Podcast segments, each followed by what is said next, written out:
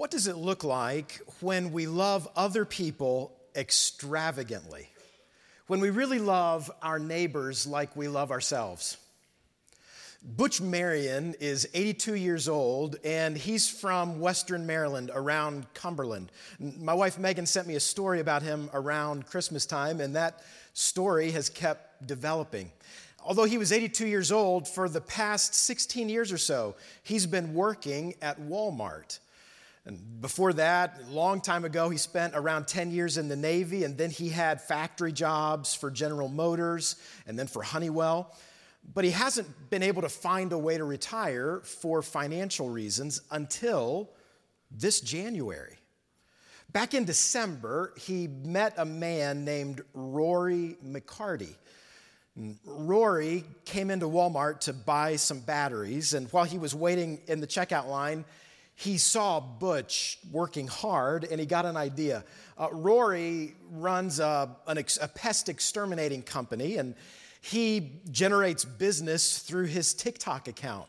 I don't know if he does funny dances or if he just films bugs, but he's amassed quite a following of like around 250,000 people who follow his TikTok account. And so he got this idea, I think from somebody else online, to start a fundraiser to help Butch retire.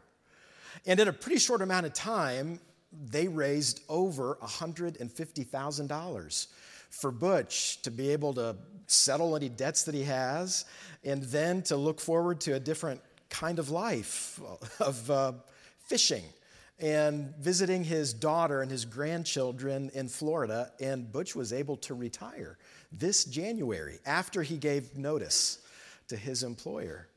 Just through a simple but yet pretty profound act of generosity, his life was dramatically changed. Now, maybe I would imagine nobody's ever tried to start a fundraiser so that you could retire. That's unusual, but can you think of people throughout your life story who have influenced you and invested in you, who have given to you, who have coached you through challenges or difficult moments, or helped you figure out some problem in life?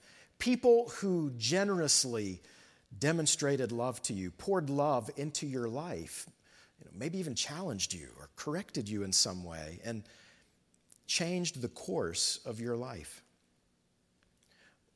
Don't we want to be those kinds of people?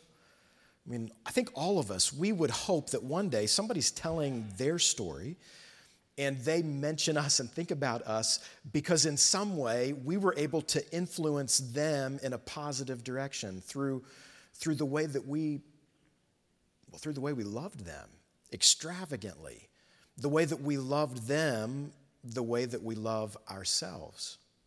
That's really what we're talking about today. In this three-part series, this is the third part to start a new year. We've been remembering what kind of people we want to be. We want to be people at LifePoint who love God completely.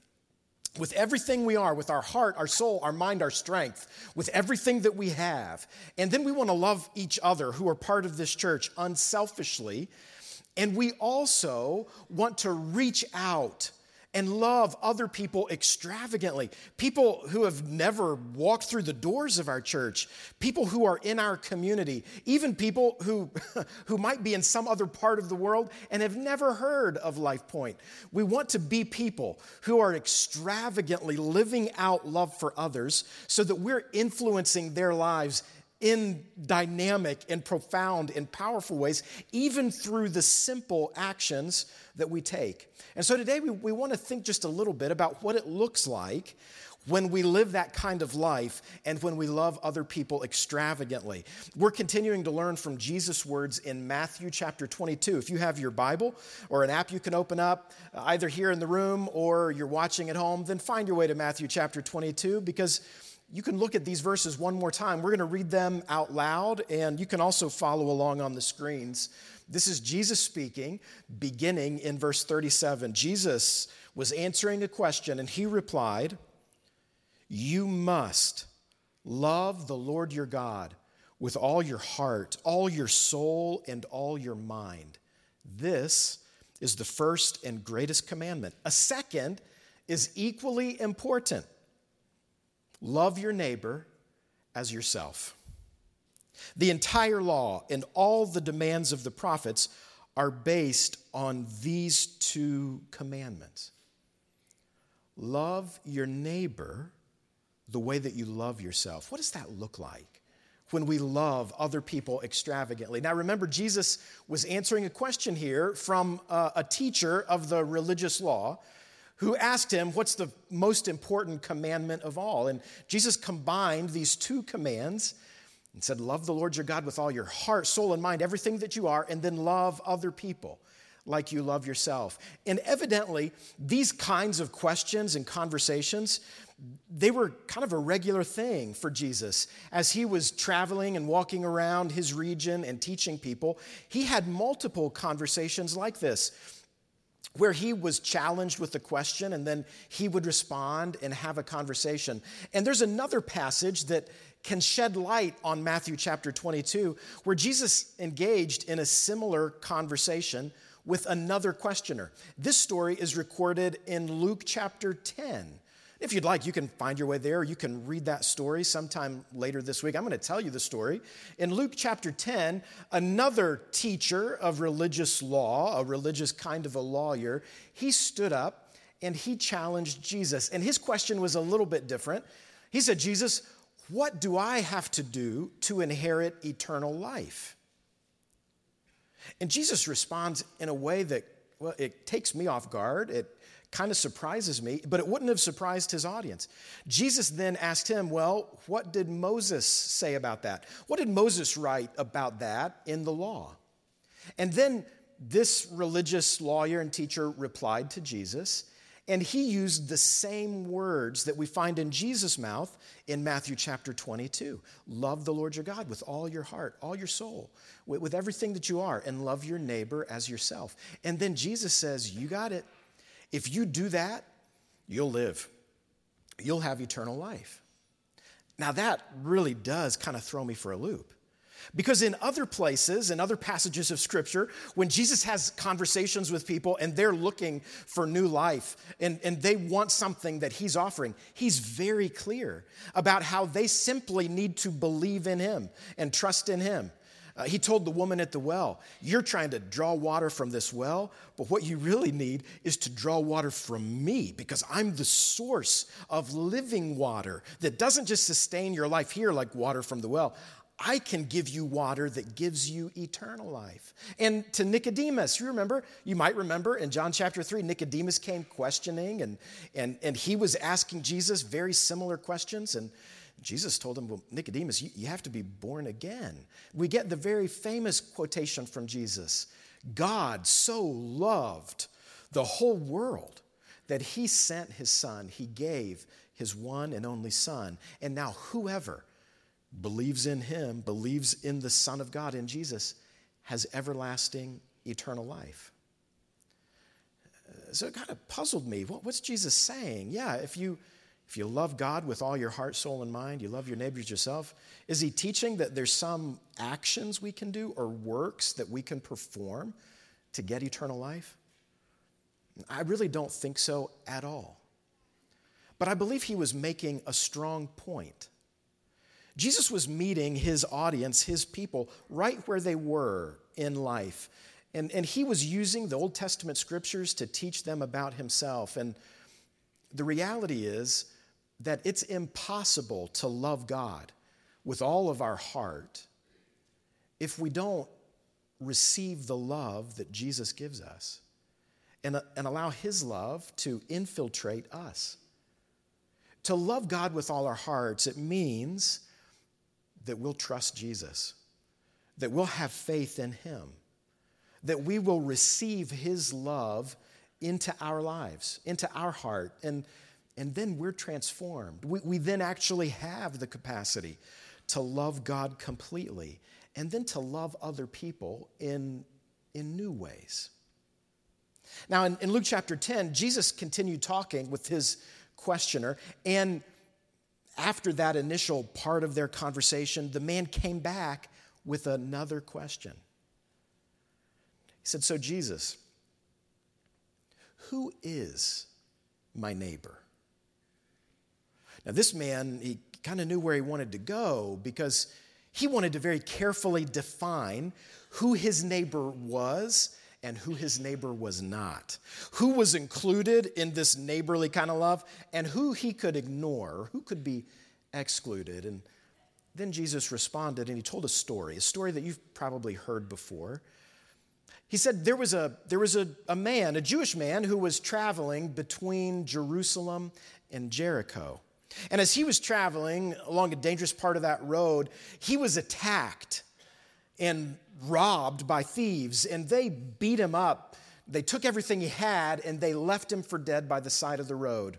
And it wasn't that long that another man started traveling down that same road, and this man was a priest who worked in the temple. The priest saw this bleeding person by the roadside, and then he just passed right by and kept on walking.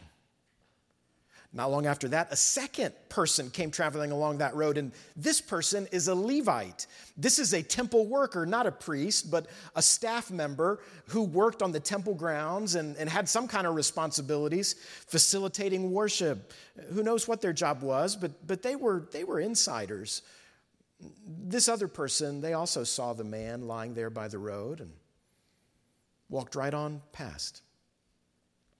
Well, not long after that, there was a third traveler on that same road. This person was a Samaritan. The Samaritan also saw this broken, bleeding body by the roadside, and instead of passing by, the Samaritan felt compassion in his heart, and he went over to that wounded person, and then he dressed the wounds and bandaged and tried to help that wounded person and put him on his own donkey, and then traveled to a nearby inn and put him in a bed, a place to rest, and tried to see to his needs. And then the next morning, when it was time for the Samaritan to leave and go on his way, he even paid the innkeeper extra money so that this wounded person could continue to recover until they were fully well and until they could travel again. And he even told the innkeeper, if you run out of money from what I've given you, you know I'm going to pass right back through. I'll pay you back. Just put it on my tab. And I'll pay whatever it is that he uses. Then Jesus asked a question. He asked his audience. He asked the man who was bringing these questions, now who was the neighbor to the wounded man? That questioner couldn't even form the word Samaritan and spit it through his teeth. Instead, he said, well, the one who showed him mercy. Jesus' story about the Good Samaritan, it's not just a kind, gentle story to help us feel good or teach a moral lesson. Jesus' story was scandalous and outrageous to his audience. He was upending their expectations. Nobody in that audience expected for the hero of Jesus' story, of his parable, to be a Samaritan. Samaritans were hated by everybody who was listening to Jesus. And this was a hatred that was way beyond anything that we might experience between Republicans and Democrats. I mean, this was a deep-seated, boiling, seething hatred that had been carefully cultivated for centuries. It was based in deep racial and ethnic and religious divides. This questioner, this man who was challenging Jesus, didn't have any desire to love a Samaritan. And he probably would have been expecting, as he heard Jesus' story and as the people heard Jesus' story, and he's kind of blasting the priestly class, the people who ran the temple. They were probably expecting this third person to come along to be just a regular, common Jewish person, or maybe even a Pharisee, because they were religious teachers of the law who mixed with the people, and they were kind of against that whole priestly class system that was based in Jerusalem. But Jesus shocked everyone by making the hero of his story this Samaritan, who actually showed mercy and who demonstrates to us still today. What it looks like when we love people with an extravagant, abundant, overflowing kind of love. So I want us to pull out three different concepts from Jesus' story about the Good Samaritan, where he illustrated for us and told us what it looks like when we love our neighbors like we love ourselves, and figure out what those realities look like in our life and in our context, how we can apply them wherever we live. First, when we love people extravagantly, we take a significant risk. Love is risky business. Now, the audience that was listening to Jesus' story, they knew about the road that Jesus mentioned between Jerusalem and Jericho. It was probably a little less than 20 miles, and it was treacherous territory. I had the chance to see part of this ancient pathway that still in sections exists between Jerusalem and Jericho. And we looked down from cliffs and we saw this twisting, winding path. There's a significant drop in elevation from Jerusalem that sits up higher to Jericho, about 3,000 feet in drop from Jerusalem traveling down toward Jericho. And about 5 miles south of Jericho, outside of Jericho, the path becomes really treacherous. It's windy. There are caves all along the pathway. And in Jesus' day, those caves were known as a place where little bands of thieves and robbers would sometimes hide out. And then they would pop out and surprise and attack travelers who were moving along that pathway. And that area was actually called Red Rocks, because the rocks on those cliffs, they have a reddish hue and color to them, but also because blood would flow in that area when people were attacked. And so this thing that happened to this traveler on the road, it wasn't really that uncommon. Those things happened on that roadway. We don't really know what was going on inside the mind of that priest and that temple worker when they passed right on by, but maybe they were afraid. Because those same thieves who attacked and left this wounded person for dead, they could certainly be nearby. And if they tried to stop and give aid to this man that's down and probably going to die anyway, well, who's to say they wouldn't just jump out and attack them too? The Samaritan is the one who stopped and absorbed that risk and took on that liability. Whenever we choose to love another person, we're taking on a significant risk, because we might be misunderstood. And what we think in our mind as a loving action, they might receive differently. Somebody else who's a bystander, they might not understand at all. And we may end up being attacked, or it's possible that we could get hurt in the process. Maybe we're going to make things worse and not better in some way.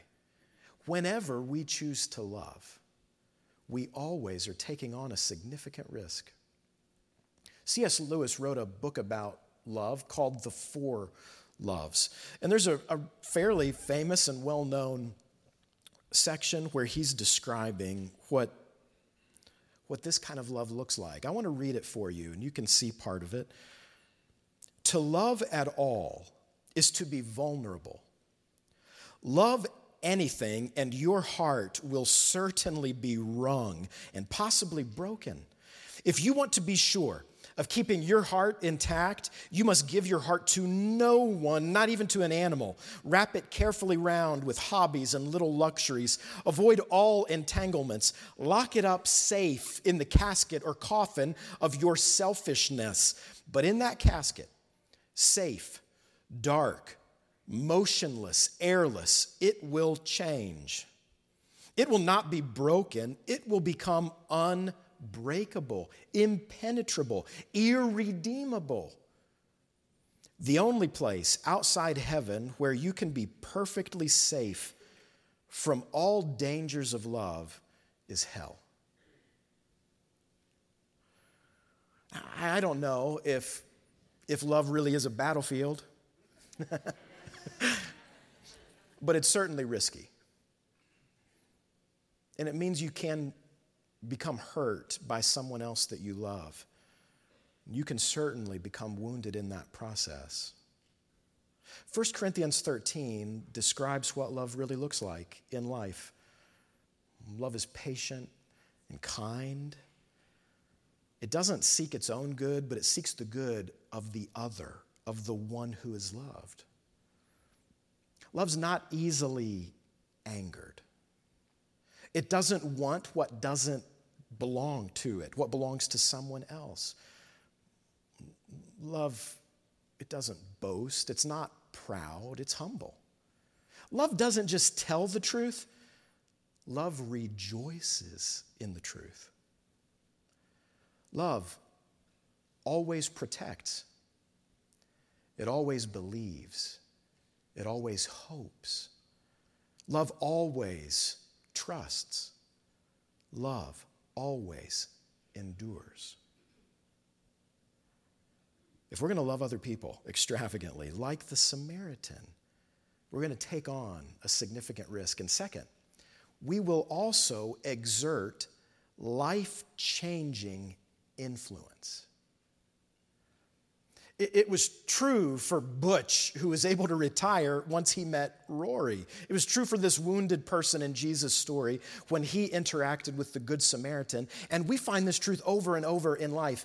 I don't know what kind of books or movies or stories you enjoy, but in so many different stories, there's, of course, a main character, a hero in a way, and along their journey and path in life, they encounter lots of other people. And there's one stereotypical kind of character who comes alongside and is a mentor or a guide in most stories and helps that hero overcome a challenge, face an obstacle, learn something new, and then move in a different positive direction. So, like in The Hunger Games, Haymitch is this person for Katniss.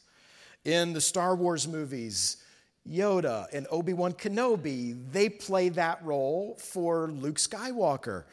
In Huckleberry Finn, Jim is that wise voice who guides him along and helps him along his own chosen pathway.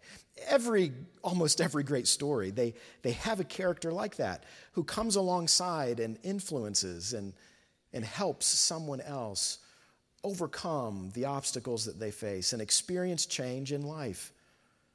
At LifePoint Church, we want to be people who are influencing others to find Jesus and then to follow him with all of their life, with everything that they are.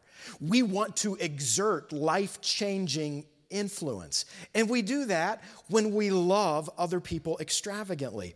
And we even, this church over time has found ways to create opportunities where we can all participate in that together through outreach, both here at home and around the world. This past week, I had the opportunity to visit a local rescue mission with a LifePoint member who regularly volunteers there. And it was a great experience. I was able to tour the facility and meet some of the leadership and hear what they're engaged in every day and how they're helping people overcome addictions and how their program works and how they've even created a food delivery and distribution system and program where the people who are at the mission then are serving others in community and taking food out to different distribution points. I was so encouraged because it's through the voluntary service of people at LifePoint and other churches like LifePoint in our area that this mission is able to accomplish their mission. And they're able to be involved in life change for people who have faced extremely significant obstacles and painful parts of life. And I loved hearing about some of the people who have come through that program and experienced life change. That happens not only here at home in our community, it's also happening around the world because there is so much more that we are able to accomplish together when we pool our resources and when we invest together. We're able to influence and change lives here and also around the world. Now, I realize this may not be for everyone, but would you be interested in exploring what it might look like for you to be part individually, yourself, part of that life change process globally around the world. I want you to take a look at the map on the screen over this next year and then into 2024. There's several different opportunities where you can jump on to a global outreach team to help influence people like Anastasia. You can be a part of coming alongside a school that helps children who are at risk, or find ways to serve women and families who are at risk in one of these different locations. You can just follow the link that's on the screen, lifepointchurch.us/global outreach. You can also scan that QR code that's in front of you on your seats, and you can explore different ways that you might be part of what God is doing through LifePoint's global outreach over this next year. Part of what it means to be the church, to be the body of Christ, is to share the good news and to show the difference the good news makes here at home in our community, but also around the world. We get to be part of that kind of life-changing experience and influence. That's an amazing thing. It's part of our mission. So I would encourage you to consider how you might become part of what God's doing through LifePoint globally, or perhaps locally. You can also, on the website, find local outreach opportunities where you might want to team up with one of our partners to influence people right here where we live. When we choose to love people extravagantly, we do exert a life-changing influence, actually changing the course in life for people, because we are not just feeling love, but we are demonstrating love. We're taking on a significant risk. Yeah, we could get hurt in the process, but third, when we love people extravagantly, we find freedom in generosity. We find that we are more free as we live generously. Generosity does not start in our wallets or from our money or resources or our accounts. Generosity begins in our hearts. As our hearts become open to other people, it changes our perspectives. This Good Samaritan who is traveling along the road, the verbs that are used to describe him are in direct contrast to every other verb in that story. The first thing that he did, he felt compassion. And then he went to the man. And then he bound up his wounds. And then he put him on his donkey. And then he took him to the inn. And then he paid for all of his expenses. His heart influenced and changed his behavior and caused him to become more open to the people around him in need. This lawyer, this religious teacher of law who was questioning Jesus, he had a very narrow idea of who his neighbor was. And he was looking for Jesus to affirm that narrow definition of neighbor. Because to the man who was challenging Jesus in Luke 10 with his question, his neighbor was other people who looked just like him and who thought the same way that he thought, who came from the same cultural background that he came from, who agreed with his perspectives on just about every question. His neighbor was people who believed the same way that he did, who lived their life and acted according to the way that he thought they should be acting and making decisions. Jesus, in the story that he told, certainly would have made this man furious. We can even demonstrate that this is the common way that people Jesus was talking to, that's the way they thought. When they thought about a neighbor, it was somebody like me. It's not somebody who's different from me. And somebody who looks different, acts different, believes different, comes from a different place. About 200 years before Jesus came on the scene, there was a famous rabbi and teacher named Ben Sira. And he wrote a book of wisdom, and it's not a bad book at all. In fact, it can be helpful and interesting to read, instructive in places. If you happen to grow up Catholic, then in the Roman Catholic Bible, there are 7 books that are not included in Bibles that we Protestants use. They're called deuterocanonical books. Well, Ben Sira wrote one of these books about 200 years before Jesus arrived on the scene, and those books are excluded from the Bibles that we use for good reasons, because there is some questions about who wrote some of them, and then in other places, some of the content and teaching is somewhat questionable. I want you to see one of the statements from Ben Sira that's from his book called Sirach. It's probably not one that you've read in your daily devotions very often, but this is what Jesus would have been contending with and challenging with his teaching. And this lawyer who was questioning Jesus would have believed this wholeheartedly. Here's what Ben Sira said: give to the devout, but don't help the sinner. Do good to the humble, but don't give to the ungodly. Hold back their bread and do not give it to them, for by means of it, they might subdue you. Another rabbi who came along just after Jesus, Akiva, who was a great teacher and a wise person, and says some things that are helpful. He even took it a little bit further.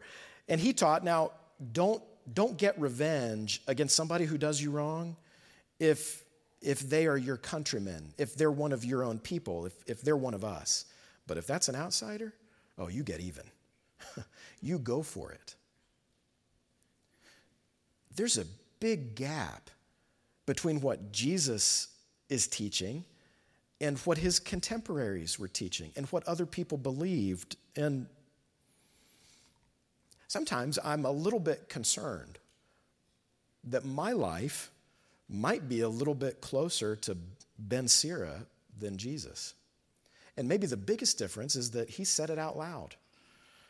Sometimes I think we're tempted just to live that way. It's pretty easy to love people who are like me and who affirm everything that I think and the way that I am. The Good Samaritan was good because he wasn't that concerned about identifying who his neighbor was. He was just interested in being a good neighbor. So what about you? Are there people in your life that are difficult to love? Maybe somebody that's really close to you. Maybe somebody that you're sitting in the same row with, or that you live with. Maybe somebody in your neighborhood, or that you work with, or that you interact with occasionally. Maybe somebody that you go to church with. Are there people in your life that it's harder to love? Are there people that it's easy to overlook and to look straight past and to discount and to disregard and to look through and like they're not even there, and to not consider their life story and experience because they frustrate us in some way? Those are the people Jesus is calling us to love. We don't need to define who our neighbor is. We just need to be a neighbor and love people extravagantly. This week, why don't you consider who you could love extravagantly? Somebody here at home that's close to you, maybe somebody who's in a different part of the world. When we love people extravagantly, we take on a significant risk and we exert life-changing influence. We also find freedom through our hearts being opened up to treat people in generous ways. And that even translates to our wallets and how we manage the resources God has given us. Because without the faithful and generous support through time and energy, and also through faithful giving, LifePoint is not able to influence people to find and follow Jesus here at home or around the world. Now today, as we conclude our service, we're gathering at the Lord's table. If you didn't have a chance to pick up one of those little all-in-one cups, then we're going to sing a worship song in a moment, and you can pick one up and then at the entrances of the worship center and come back. There's so much rich, deep meaning when we gather at the Lord's table. We come here and we receive a gift that we didn't earn, that we didn't deserve. We remember Jesus' sacrifice for us, his body that was broken, his blood that was poured out. We also remember Jesus' ultimate victory because he took his life again in the resurrection, and he is returning, and he is calling us to feast at his table in eternity.